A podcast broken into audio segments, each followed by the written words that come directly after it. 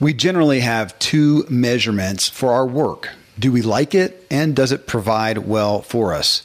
In looking at the most successful and fulfilled people, they have another measurement that eclipses those.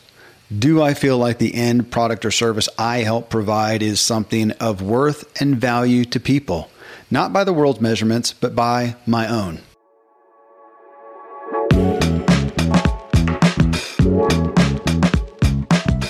Welcome to The Ziglar Show, a top ranked all time career podcast in Apple Podcasts. I'm your host, Kevin Miller. In this show, we expound on Zig Ziglar's be, do, and have philosophy, meaning you have to be the right kind of person, then do the right things before you can expect to have what really matters in life. And we want you to have what matters.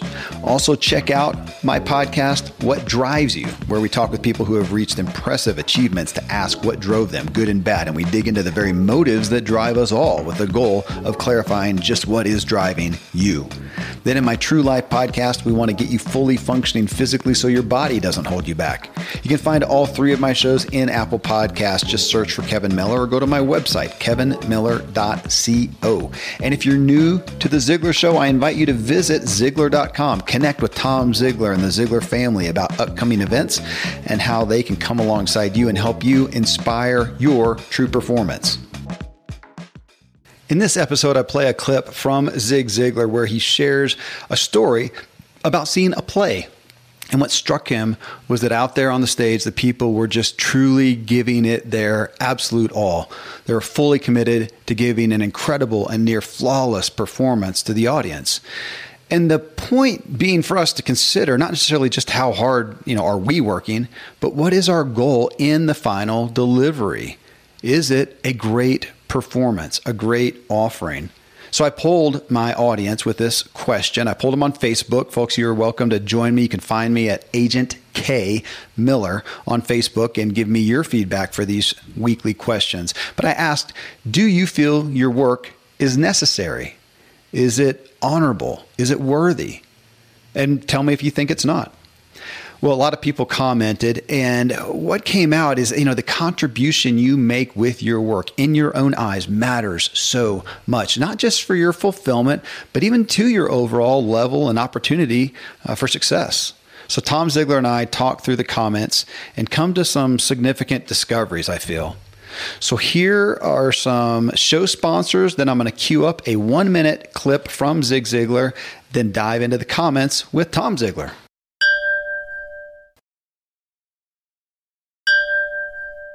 The redhead and I had an opportunity to see the musical Crazy for You.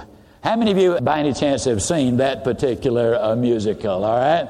We were absolutely enthralled with that particular presentation.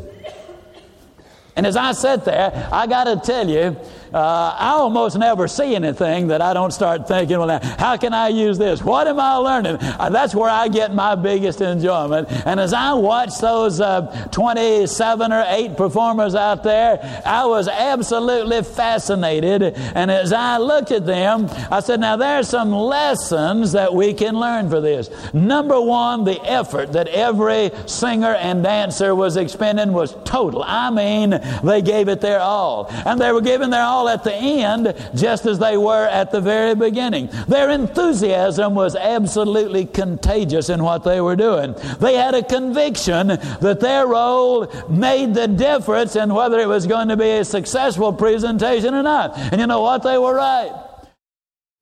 Well, Tom, before we start off, I do have to I do have to recognize the fact that you are looking tan, uh, looking well and tan, and uh, you just had what? How many days on the beach? Five days on the beach in Destin. In Destin, you were with your buddy and Ziglar business coach Howard Partridge and your daughter Alexander, her husband, and dog. So it was a family affair. It was a family affair. Uh, the grand puppy was there. Charlie was there. He is definitely a beach dog. Uh, he would just snuggle up next to us, dig a hole in the sand to get cool and be in the shade, and he would just hang with us. So it was kind of cool. Beautiful, man. I am I am a fan, as you know, of the beach. I've been there twice this year. I'm looking forward to the next one here before long. Um, so, Kevin, yeah. did you ever do any paddle boarding while you were there? Uh, yeah, my wife actually rented one, and she she went out. The boys took turns going out. I went out uh, a little bit, but we had I mean we had 17 people. We had the whole family, little kids and everything. So I spent most of my time just hanging uh, with them. But she did that, and she just since that she came back and and bought an inflatable one that she can take uh, to play. She really loves that. We do kayaking as a family up here in our high mountain lakes. But she likes that. She's gotten more and more to liking the paddleboard. So yeah, she she did, and uh, some of the boys did. Yeah, we I did it for the first time. Howard has some paddle boards. He's actually got a lake right behind his house. So you, you look out the front door, there's the ocean across the street. You look out the back door, it's one of those dune lakes that are very unique to that area. Uh, and I discovered something uh, that my ability to stand is limited to about three seconds. um, the next best position on a paddleboard is on your knees. Yeah my knees are too tender to do that. Yeah. yeah. So I set uh, cross-legged style on the board, and uh, while it's comfortable for a little while, it's not the it's not the best way to yeah. get around no. that way. No, so. that's that's kayak style, which we do. Yeah, the board. Uh, when I first got up on it, I realized, oh, this is going to be more challenging to get the hang of, and it's fun watching the boys uh, to take turns for their first time up on it. And of course, they just expect to hop up and go nuts, and they did. It took them took them a little bit to get used to it. Yeah, it's it looks so easy when people are out there doing it, but it takes a little getting used to. Yeah, you got to have balance and good core strength. yeah Unfortunately, having a really big core doesn't help. yeah, there's a little physics going on there. It is. It's really. I, I do appreciate it for that because overall, I would rather just do a kayak, but I like the the core workout of the of the paddleboard.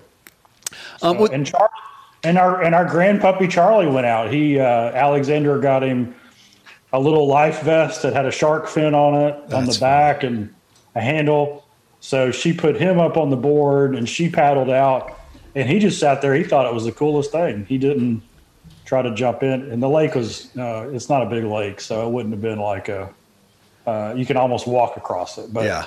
anyway, it was, it was a blast and reminded me that when you only use muscles every 56 years, they get sore. Yes. Yeah. I've noticed that. I have noticed that. You know, even, I mean, I, I do obviously so many active things, but we were on the beach and we were, we got into playing the, the guys. There was a bunch of, of, of guys my size, not my age, my size as part of the family. And we played ultimate Frisbee.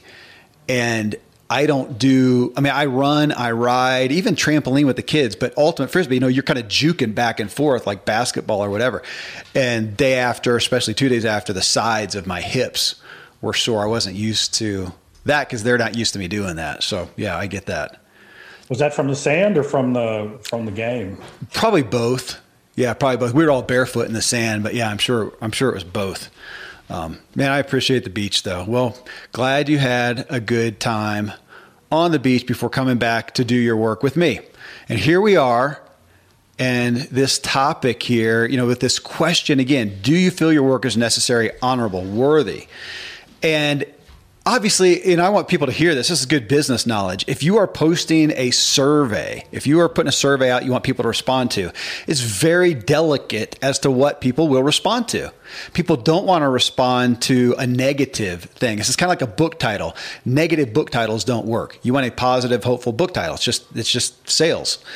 And that's relevant with a Facebook post. So I have to take something and try to put it in a positive light to where people will want to respond to it. So I'm going to say that matters, and that's good. That's good uh, business teaching for anyone out there doing surveys at all or wanting to get a response. Is it matters how you phrase it. Now, so I could have phrased it poorly, and I'm always open to that. But it's also telling sometimes that there's just not a whole lot of responses because people don't have a lot of responses to this, and that's I'm questioning it because we did not get a lot of responses. I mean, we had one not long ago. We got you know 100 comments. This one hardly got 10. So, do you feel your work is necessary, honorable, worthy? And what it brought me to looking at Tom is, you know, we put so much focus on work, on doing something you're passionate about, right? Do something that you care about. Okay, well, I'm going to hold that up as vitally important because if you're passionate about it, you'll do a better job. You will bless the world. You'll be an inspired person. That is that is huge. Okay, next, you know, focus obviously on income. I don't know many people who are out there working for free. Um, we generally like to get an income and as much income as possible. We are grateful for, and I'm going to hold that up as well too. Very honorable. I, I want to take care of my family and provide and have things, have nice things, as Zig Ziglar often says. I want to do that, so we're going to hold that too. Now, third though, how often do we look at okay, what I'm doing then, this product or service that I am helping deliver, which everybody out there is working as some part, somewhere, somehow, as and the end product is a the, the end result, I should say, is a product or a service. So we're all part of that. Are you proud of that? Is it honorable to you? Do you find it worthy? Or is it just, or, or is that, I know for a lot of people, it's not. It's just something you do. You help provide a widget. You don't really care about that. And it's not to, the point here is not to uh, demean you at all if you're in that category, but it matters just as those other two matter that you care about you know that you you enjoy it you're passionate about it that you are bringing in income that you also at the end of the day you find that it has value to the end user. And i'm afraid we've gotten into a culture that more and more is okay with you know it's fun it's okay the work environment's nice the pay and the benefits are good but they're not really connected or associated with, proud of, I don't know if that's the best word to use, Tom, of the end product or service. Your thoughts?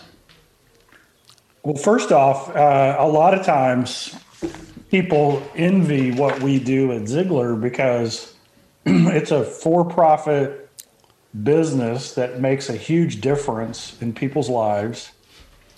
And, and it's it's also a ministry, right? So you're getting you're getting uh, satisfaction and energy and fuel out of seeing somebody's life change for the better and doing a good work and making money and doing the things in life that you, you want to do. And a lot of people look over with envy and they say, well, my, you know, all I do is this. And, and, and they don't feel like it's an, a ministry, right? They don't feel like it's making a difference in in uh, their spiritual selves or their yeah. emotional selves. You know, it's just a thing to do. And there's even some, um, you know, I, I think there's some religious tradition that says, hey, you know, your work is separate from your ministry. Right. And I have never bought into that. Uh, one of our uh, one of our Ziglar speakers, who's also in, uh, in, in ministry, he said this your alignment is more important than your assignment. Nice. That's a good line. Say that again. Your alignment is more important than your assignment. His name is Sandy Anderson. Just a huge heart. I mean, just an amazing human being. And so, what his point is, is we got to realize that whatever we're doing, we're doing it with people and for people.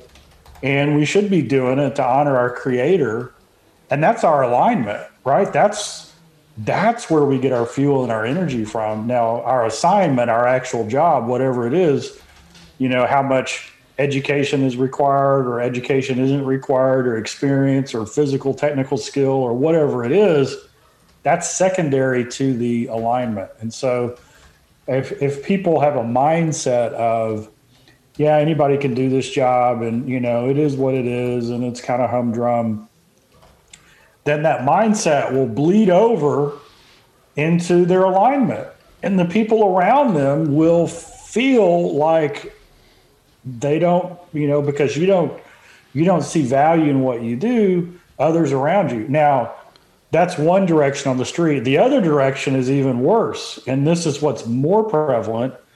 And that is places of business that look at people as cogs in the wheel. Right and they just say, hey, you know what? We'll just get a new part if you don't work. And then that attitude spreads throughout the organization. And so, since they don't feel like they matter, then that spreads over to the idea that their work doesn't matter. And then that spreads into uh, a situation. And that's the type of situation that we see in a lot of businesses, large and small, where it's a requirement. The world needs this product or service but the people don't feel like they have alignment. You know, they're they're not lifting each other up. They're they're not going for the higher good and the higher purpose. and so that's kind of that's kind of where where I start with it. Uh, the reality is is we can be a testimony in anything and in anywhere that we are because of alignment. Well, so let's let's hit that. And we've got some people who I want to I do want to read their comments, but with you bringing that up, let's make it literal. Let's think about a couple because I'm I'm interested in that you know work and ministry aspect, Tom. And we do have a big faith-based, you know, audience as well. I, one of my favorite theologians and authors is Frederick Buechner, and when he, I was just reading one of his memoirs again. When he became a Christian, his thought was, "Well, I guess if I'm going to be serious about this, I'll go to seminary." It was just kind of a by proxy thing, which a lot of people do. Hey, I'm going to do something for God. I need to work in the what we used to call at least the fivefold ministry. I need to actively actively work there. And I'll always remember, I've cited it before, I think, a story from my dad, Dan Miller. One of his early coaching clients was a guy named Ronald Baldwin. And this guy, kind of a similar thing. Man, he wants to serve God. And so he became a pastor, and he was not happy and passionate about that role and came to my father. And ultimately, his area of interest was painting. And he got back into that. And the long story short of that is him later on as a successful painter, like a portrait type painter.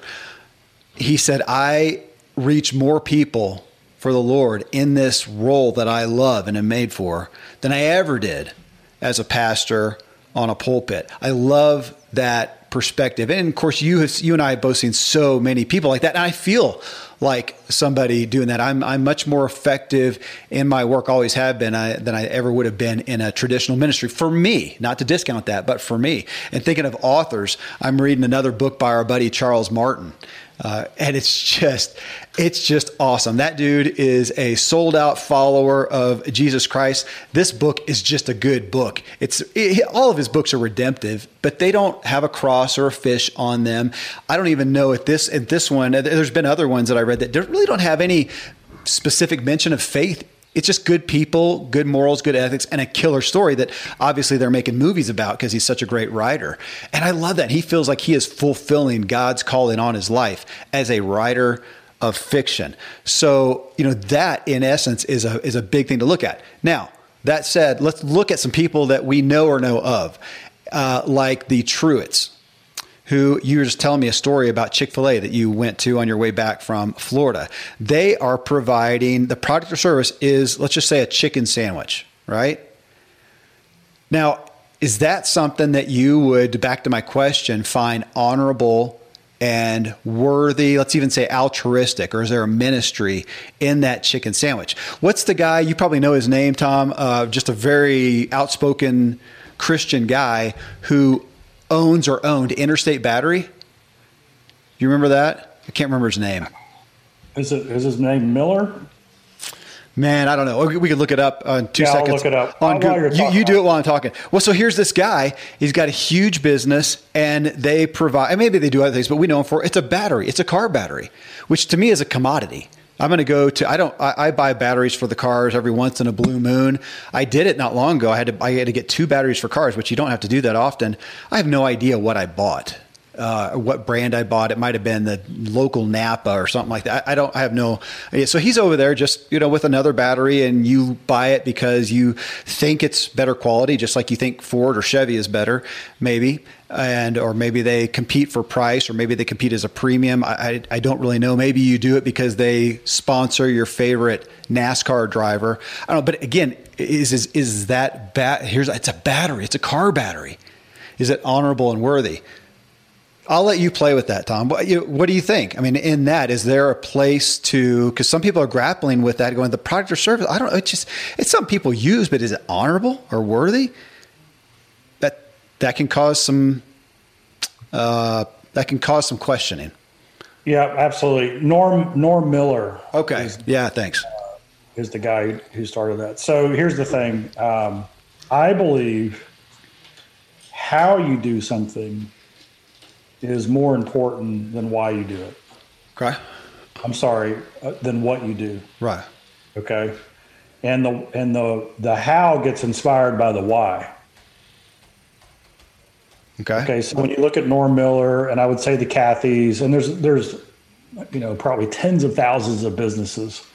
The why they did it was for this big uh, missional statement uh, to bring glory to God, to provide, you know, water in Africa. I mean, you know, whatever that is.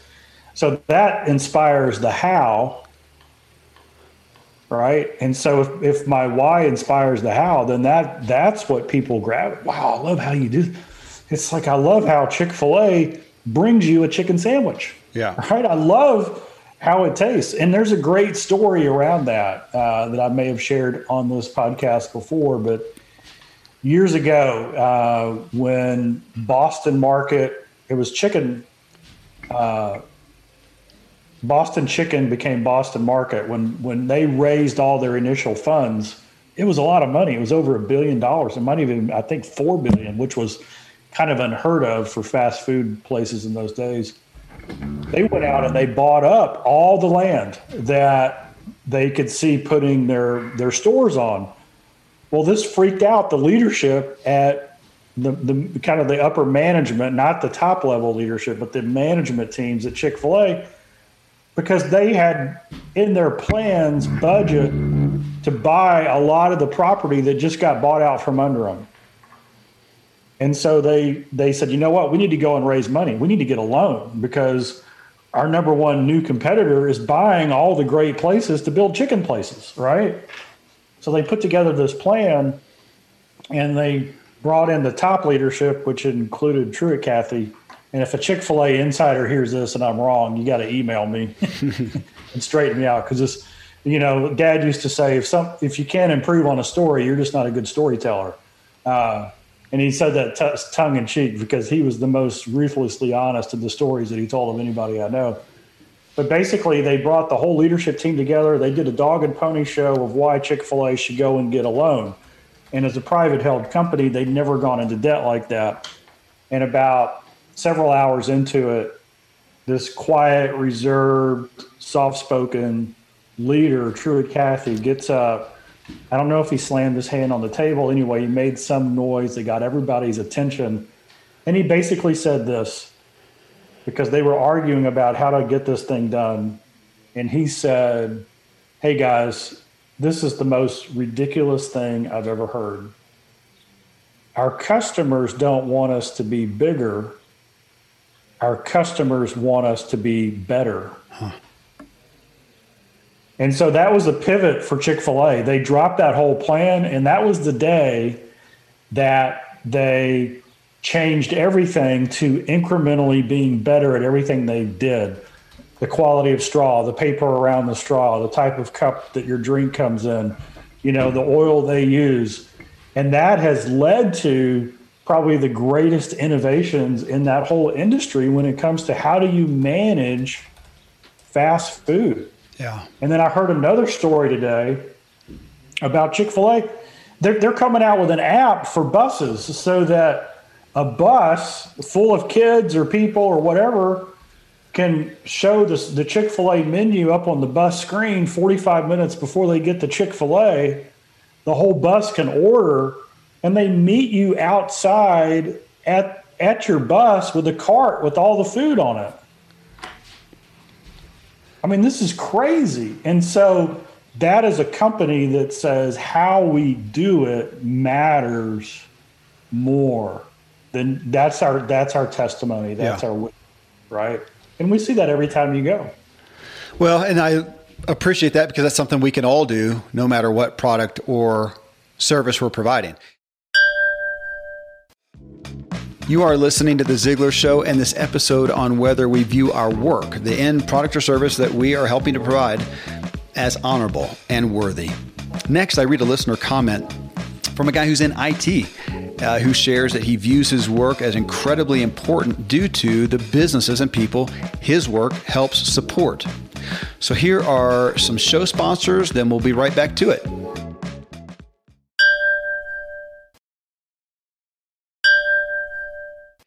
Let me I'm going to read one here, Tom. It's really relevant. Mason Bassick, he says, My work directly enables other businesses to stay online and do their work.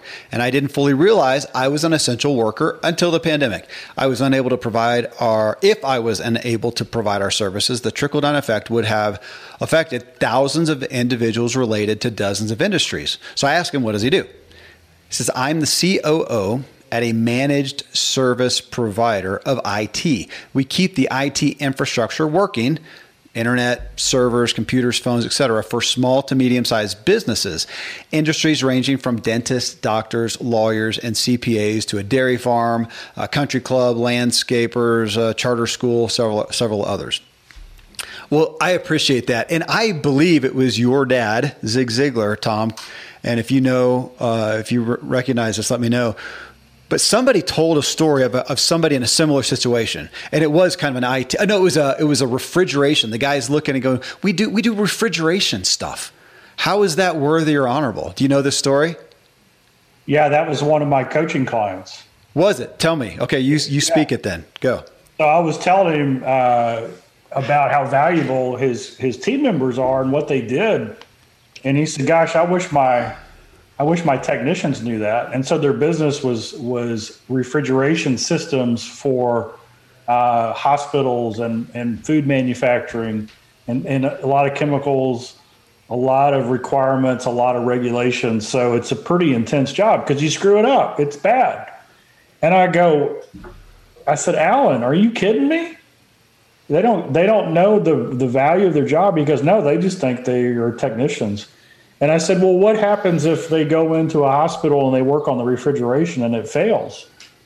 He goes, well, I guess they could lose their blood supply and a lot of medication. I go, yeah, their their job lives depend on what they do.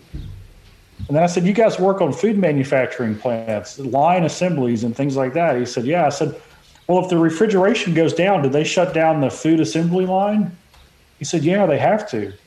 I said, well, what do they do with all those hourly workers? Do they pay them for sitting around or they send them home without pay? And he goes, they send them home without pay. And I said, so your your guy's doing a good job. Is the difference between somebody who works there having enough money for Christmas or not?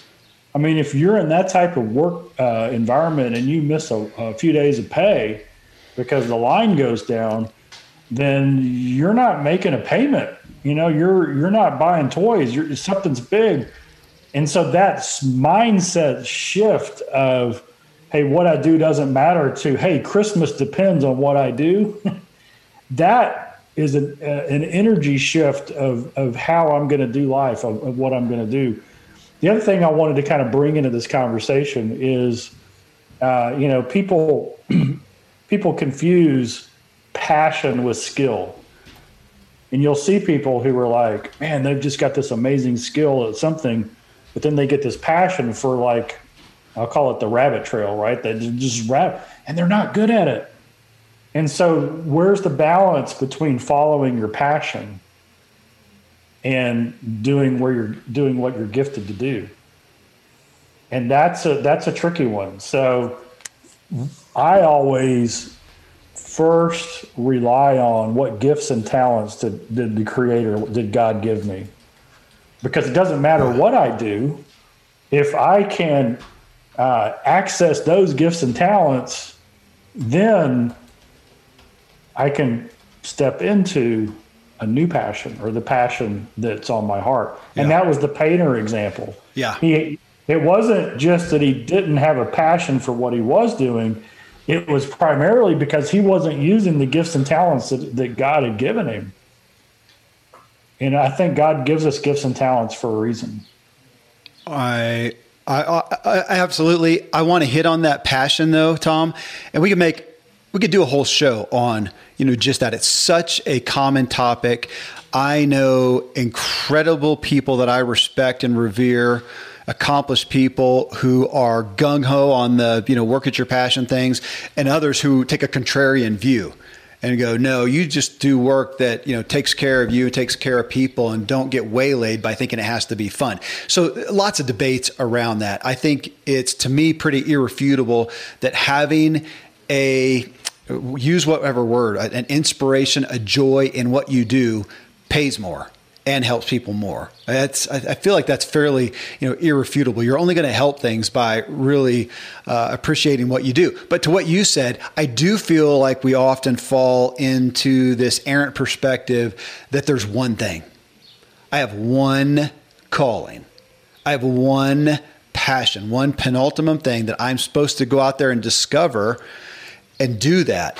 And Tom, I say that acutely because my kids have struggled with that and I've had to talk them off the ledge of that somewhat. Of saying, first off, kid, you're 20. You don't know what your ultimate passion is. And I'm so sorry that I've upheld that so much that they they feel so it's such a daunting thought to figure out oh my gosh what am i supposed to do what is my call in i'm saying man go out there and just try stuff right now try stuff and find that now that's one part the other part though is that you probably hopefully have multiple passions you know, however, in defining things that you really enjoy, that really bring you life, that really inspire you. And for me, I have a list. This is communicating is one. Communicating a positive, uplifting, hopefully transformational message. I have always been drawn to that. I like reading it, I like writing it, I like here podcasting it. I like doing that. I would put that as a passion. If I was, you know, locked away in a jail cell or something like that, I want to write. Man, just give me something to write, hopefully to read, but just just to write my thoughts and ideas and ponderings. I mean, I really like doing that. I am also I love my mountain bike and trail running. I probably get the most just pure thrill of joy, play, happy joy out on a trail, out in the woods. But even doing those things where I'm, you know, it's speed and adrenaline and what I mean, it's just pure out uh, joy. I love working with wood, natural wood. We have trees on our property. We cut them down. I have a wood mill. I make bunk beds. I make uh, uh, lamps. I make walls. I'm, you know, my kids make candles and are selling signs at farmers market. And I really enjoy taking a project and saying, okay, we're going to make a deck, or I'm going to make it, and figuring it out, making it from scratch with our own wood. I enjoy that. So boom, boom. I, you know, I keep going down things. I love, I love cooking. I love music, big parts of my life, big parts that I, they need to be a part of me for me to be the fullest Kevin. Now, list those out though. And what do I want to pursue vocationally? Not music, not cooking. I don't want a restaurant. Uh, not woodwork. I had a lady who just begged me to build a table like I had built for us. And I actually, she gave me a big deposit and said, please just build it. And I thought, okay, I will. I'll just, uh, and I ultimately gave it back. And I just don't want to for, for pay. I enjoy doing it for me. So these things that are for me that I'm passionate about, that I'm to, I'm going to partake of, I, I highly value them, highly regard them. I don't look at them as luxuries. I look at them as those are vital parts of me. But I really only have one of them that I'm doing as a vocation. And I hope that that is a concept that frees people to look at these are passions I want to partake of, but what do I want to do day in and day out for a vocation that fits me, that fits the marketplace. And then that's a different discussion. And you work with a lot of people in executive coaching and asking, you know, questions about that. But I I think we get too narrowly focused on this aspect of that passion, that calling, that thing, and then should I work at it? And I've talked to a lot of people who have found that, thank goodness, that thing that they really were to what you said initially, Tom, they were really passionate about. And they realized real quickly, ah, gosh, I don't want to work at it. I don't want that vocationally. I don't enjoy it. I don't enjoy it for whatever reasons, multiple reasons. That is wonderful. I hope they retain doing that. Do that over here. That's part of you, part of what makes you.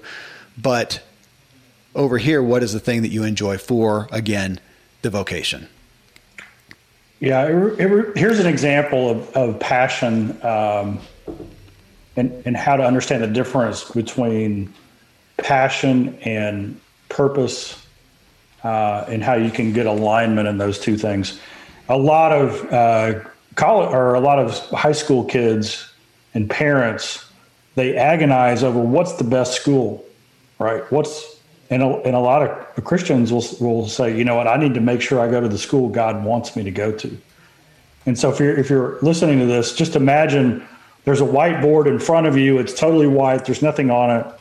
And then you draw five little dots on it. You know, each dot's about three or four uh, inches away from the other dot. And these represent the schools that you've got to choose from. Uh-huh. And so we think, I better choose the right school. Otherwise, my whole life is going to be um, messed up or, uh, you know, I'm going to miss something or, or whatever. But the reality is, is they're all good schools. And so you make you, you make the best decision you can, and then you go for it. Because here's what you do: whatever school that you choose, how you do school, that's going to determine where you go in life. That's going to determine the relationships that you create. That's going to determine the doors that open. And so you pick something and you make that the bullseye. Yeah. Right. So you pick that, and then the first circle is, you know, how am I going to honor God in what I do? How am I going to build the right kind of relationships? How am I going to take care of myself in this endeavor? What goals am I going to set? Where is this going to take me? And so it's the how that is the difference maker. It's not that you picked the exact right job. And, and I remember uh, going through this with Alexandra, my daughter, and she was trying to decide what school and what she wanted to study. And they, this is what they said. They, they did all these tests to kind of figure out her bent, you know, what, what are, what are some gifts and talents she has. And they said this, they said, look, whenever you, tr- you know, you probably want to look in these areas because you have a natural uh, ability there. But as you investigate something, don't only pay attention to the things you like, pay attention to the things you don't like. Because what you yeah. don't like is just as big a road sign as what you do like. Yeah. And then they said this, now this is wisdom. Hey, you, there's going to be some things that you really, really like, and there are going to be some parts of that thing that you don't like. That's okay. You don't have to like it to do it. Yeah. You just have to do it in order to be successful in that thing that you really like, that you feel called to. And so that's kind of that alignment idea, that idea of, hey, I'm going to take the gifts and talents that God's given me, maybe some desires that I want to go after. And I know that as part of the package, there are going to be some things in there that I'm that I'm going to uh, struggle with. And I heard another great quote today. I think it was Jordan Peterson and he said, uh, The difficulty of the task is irrelevant when compared to the consequences of not doing it. That's great. Yeah, that's great. The difficulty of the task is irrelevant when compared to the consequences of not doing it. And so if if we are about the why and we do it in the right way, that's the how. And we understand that there's some things that aren't natural that we're not going to like that don't come easy to us. We just have to ask ourselves, okay, what's the consequence yeah. of me not doing that? Yeah. And if it means we don't get our dream, we don't we don't go to the next level, we don't serve like we should, then it's irrelevant how hard it is if that's what we're supposed to do, we do it and we don't have to like it. And so that's pretty cool. So yeah. Uh, he was making that uh, comment in regards to relationships and the elephant in the room where two people are in a relationship and they're just not getting along very well. Um, both sides generally like to avoid that conversation. And so the comment was, hey, the difficulty of the conversation, it's irrelevant because the consequence of not having it is, and then you, you have an ended relationship. You have something that spirals into a place nobody wants to go. Well, and that's the, you know, the, I'm sure somebody said it as well in some quote somewhere at some point, but something that I've always kept in mind is we so often look at that thing that we would like to do and we bank it shadow it with the risk. So here I am in this job that is toxic and yada, you know, all, all bad. And I'd like to do this over here, but it's a risk. I even have, maybe I even have an opportunity. There's a possibility, but it's a risk to go over there and do that. And we don't then, just as you said, Tom, come over here and go, what is the risk of not doing it? Is the other side of it depression and possibly getting fired because I'm not doing as great a job because I don't enjoy it and yada, yada. And we don't do that uh, well. And that's been a consistent practice that I've learned to do with myself because we just, by proxy as humans, we tend to look at wherever we are is at least known. It's kind of that old cliche what is it, Tom? The uh, better the devil you know than the one you don't. And it's so true. I come back to that so often that wherever we are is known. If it's known, that has more comfort than what's unknown. Even if we, well, not, not even if, but if we would turn around and look behind us and say, but what if I stay here? What is the risk? Uh, and as you said, what are the consequences of, of not doing it? Well, here, Tom, let's, let's play with one. This was sent to me uh, not a, uh, he messaged me because he didn't want to be public on Facebook, uh, and he said, "I'm honestly pretty bored at work." It's a long story. Uh, he says I didn't want to answer him publicly because we have uh, mutual Facebook friends and it's a small town that he lives in. He said, I do sales for a machine shop slash metal fabrication shop. I'm on salary.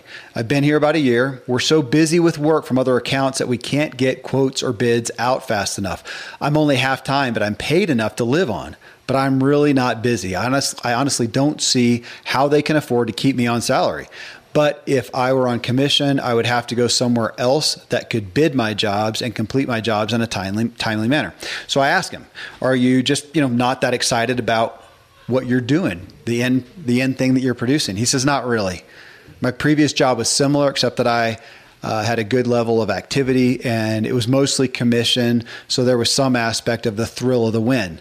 Being only half time work allows me to find fulfillment outside of work, but that has been a little slow lately too. Interesting, Tom. Obviously, a lot, a lot in that, and I want folks to hear. There's no I don't have any context of a right or wrong, better or best, healthy or healthiest, uh, or not healthy aspect to respond to him or to take that concept and give as an answer or a solution overall because they're different people. Somebody else could be in that same situation with a similar feeling and think it's great and say, "My gosh, you know, I'm I'm halftime. Nah, I don't really care a ton about what I do, but I'm good at it and I appreciate the pay. And my gosh, I get half my time off." And I, I do XYZ. I do a side gig or I do a volunteer or I have a hobby or I whatever.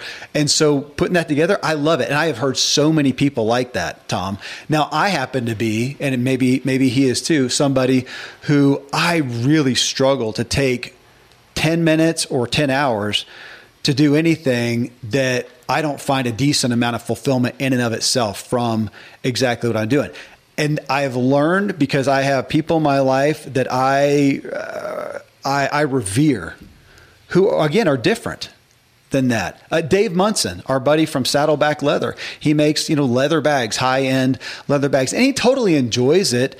But it's not the end all to him. And he, you know, he and his wife go off and pursue passions in Africa and taking care of people. But during the day, he's just doing something that he enjoys.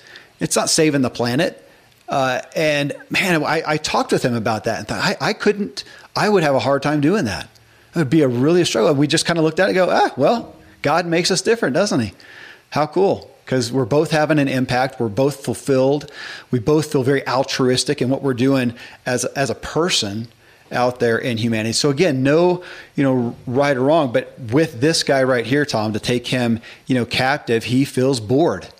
And I would say, I would say that that's it could be better. I think uh, I, I would wish for him an opportunity where he can find more interest. Now, does that mean he needs to leave this machine shop metal fab and, and go do ministry? Back to your, you know, back to your thing. Go out there and do something altruistic. Man, uh, not necessarily, but can he find joy? Can he find positivity? Can he change his perspective where he is now?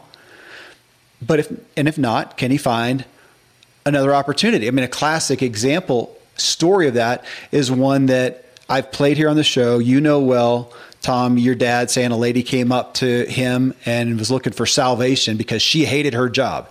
And the long story short is he said, Well, what are the things you like about it? Do you like the pay? Do you like the benefit? And she had all these yeses that it totally changed her perspective. She says, You know what? It's a great job. That's awesome. Not everybody can do that. Some the same person could have realized, you know what? It really is not the best place for me and found salvation and saying, I'm going to, I'm going to take that risk and I'm going to go look for something more fitting. And their story is, I, and I, you know, this catalyst helped me find something that was more fitting. And now I'm thrilled. Again, they're, they're both relevant and we can't say which is which for the person. We can look and say, I would say, I would look at that and go for this guy. I would I would really dig in to consider which one of those might be best for him. Yeah, here's Mike's. Here's my quote on that. Uh, your when you know, when you know your why, it changes your how, and it opens the door to what. Okay. And so, free advice, so you get what you pay for. What is your why? What's your what's your bigger purpose? What is it that you feel called to do?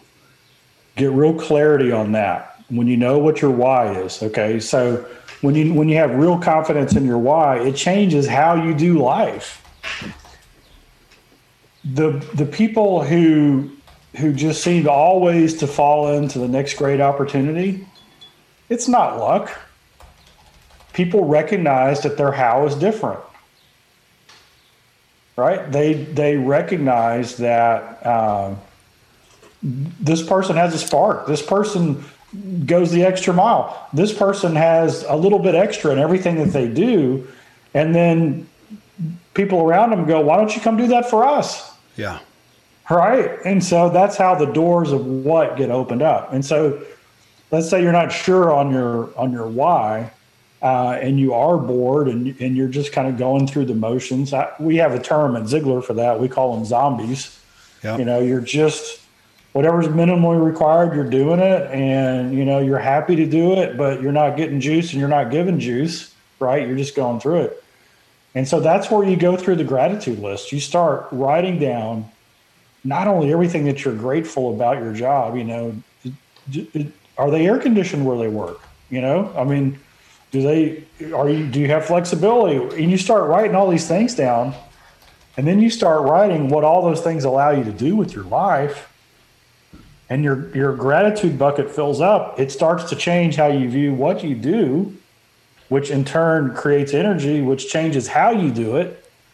And as that energy builds, then the opportunities start start to come in. Yeah. And here's the thing. I think we are we are built for growth. We are built to be stretched. We are built to learn. And a lot of times when people are bored, it's it's because they're in a position that they've kind of mastered and it's just the same old, same old. Nobody should do that at any age. It doesn't matter whether you're you're three years old, 30 years old, or 90 years old. We need to be stretching and growing constantly. And so look for ways to stretch yourself. So what if you're not sure what my why is or what my next step is? Just pick a few things and start learning about it start testing it out. If you've got extra free time, go give it go give it a whirl. I mean, you just said something big there, Tom, that aspect of we need to go stretch. I mean, you know as well as I do that we have a culture, and I'm going to say a media led culture. Their focus is primarily on, in my, in my opinion, on comfort. How can we get what we want, feed our appetites, and, and be comfortable? That's kind of, that's the focus and yet we know that the most the happiest people the the most joyful fulfilled people are those who are stretching they're doing something uh, new. that doesn't mean you know totally new from what you're doing, but they're adding on, they're building on, they're stretch. I like that. He's stretching. You don't have to go go crazy, but stretch yourself. That there's more, you know, there's more joy in that. So that's one aspect. But two, you also talked about uh, made me come back to this guy metal fabrication and machine shop okay? I have no context of that. I've hardly ever seen one of those you know they they i mean i guess i can relate to it. You know i do wood stuff that they do it over here with with metal and whatever. Well real easy to come to the old i think i talked i think i read this on a show recently the old story about the bricklayers. You know it's three guys laying bricks and one guy in essence you know is asked what are you doing? He says well i'm laying bricks. Uh, and the other guys ask what are you doing? I'm building walls uh, here uh, to provide for my family. And then the last guy says, "Man, I am I'm creating a cathedral." And it was this bigger picture. So we could take that to this guy and said, "Okay, buddy, you know, come on, get your get some positive thinking going here, right?" Uh, what are you making? What's that metal fabrication for? That machine shop for? What are you helping somebody do? Because at the end, those things are going to go towards whatever application, and it's going to create an end product. Get excited about that. See the big picture. That may be a great answer for him. He'll listen to this show. Uh, he's, uh, I'll, I'll, call him, I'll call him B. Uh, he knows his name. Uh, he'll be listening to the show. And maybe that's it. That'd be one to consider. Can you sit down and get a bigger picture of what you're doing and take more honor in that? Or do you look at it and go, I, I get you, great analogy, but I just can't get excited about it? I'd say that's okay. There's nothing wrong with that what can you? Can you take and and then and then and this is another place people get stuck at i believe is not understanding how they can transfer talent skills and abilities that we have. If that's what he knows how to do well you know i and i'm not saying he does this but i know how to weld. That's what i do. How, what else am i supposed to do?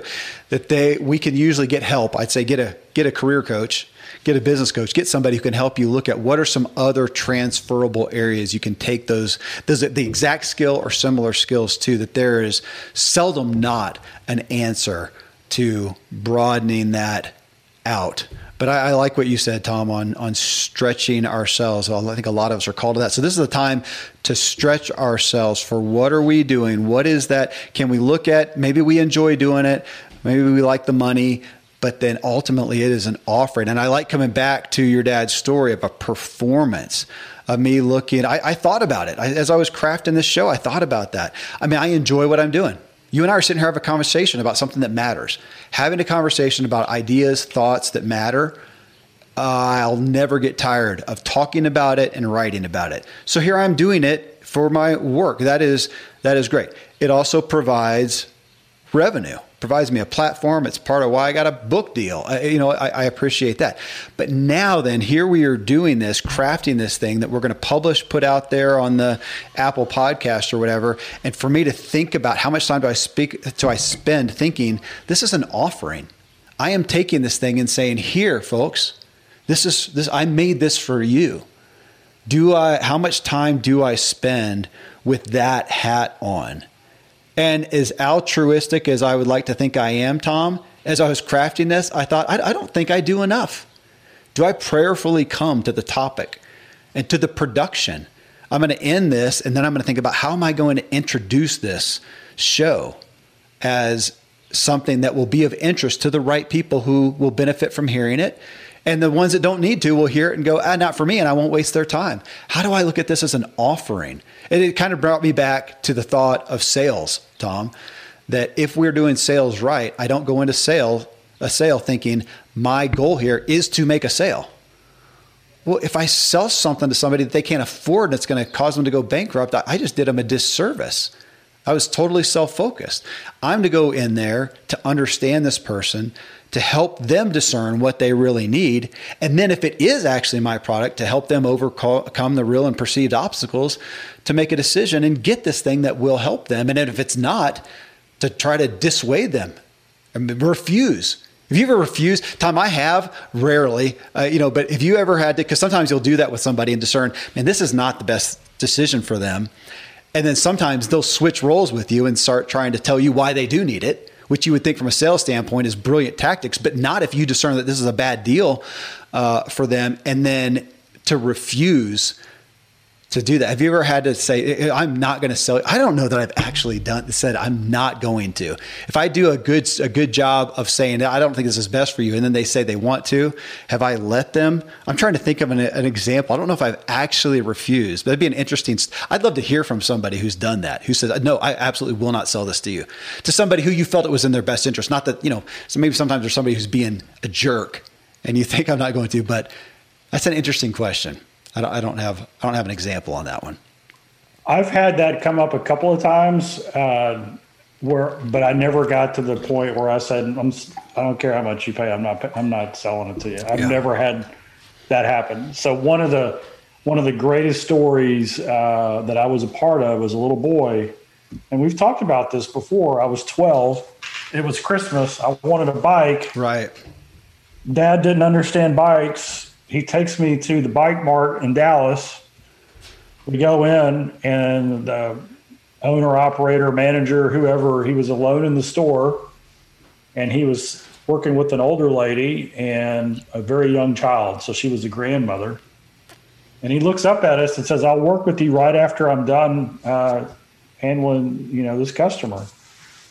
And so she said, I want this bike. And she pointed to a bike. And the owner said, Well, that's a great bike.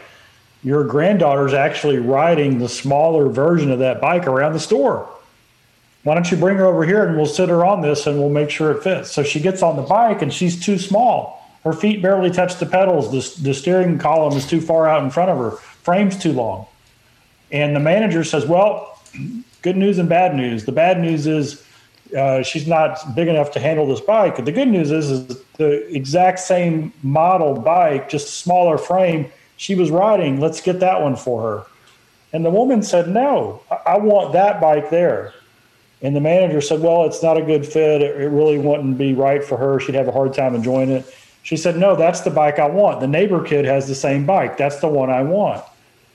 And then he said, Well, you know, it really wouldn't be safe for her. And she said, No, that's the bike I want. And then he looked at her and said, Ma'am, I would love to sell you this bike, but I couldn't sleep at night if I sold you this bike. Your daughter, your granddaughter could be driving down the driveway and a car's coming, and because the pedals are too far away, she can't get to the brake in time, yeah. and an accident happens. That woman left in a huff, mad. And dad witnessed that whole thing. And so he knew that whatever bike that this guy fitted me with was going to be the bike I needed. So that was somebody who said no. Yeah. because they knew about alignment. They knew, and here's alignment alignment, it has to be good for the store. It has to be good for me as the salesperson, and it has to be good for the customer. Yep. And you know what? So selling something that's not safe, that's not good. That's not alignment. It's an easy sale. It might be good for the salesperson, but it's not going to be good for either one of those. Well, I think this covered well. I do want to add one thing at the end and to come back to it was actually your story, Tom, about your client with the refrigeration uh, type stuff, and and you say this is actually saves lives. That when I asked this question again about your work being honorable to you and worthy, and you know altruism so often comes into this discussion. That I think we would all obviously when we look at the movies that are out there especially those adventures and dramas where they depict somebody in the absolute safety of the world is on the line right? We love watching those movies, that person, and they're above any law, any authority because the world safety is on there. Not many of us are in such a position. We have a time right now when we really uphold first responders, people who are at the scene sacrificing their own well being to help somebody else. And we like that feeling. I think to some degree, we always want to be, uh, we would like to have something that's of that gravity, right? I mean, talk about purpose. That feels like that purpose. Now, ultimately, I, I, my, my, I have a daughter, and her boyfriend is a first responder. He's a fireman, and he comes home and tells. He just had an article about him. He saved a guy who fell down in a sinkhole, and he went down. And they both got hypothermia and brought him out, and it was in the paper. And you know, great story. Well, you know, Tom, I'd like to think that what I do is important. I actually do. If I don't ever make it to the microphone again, I don't think anybody will be mortally harmed.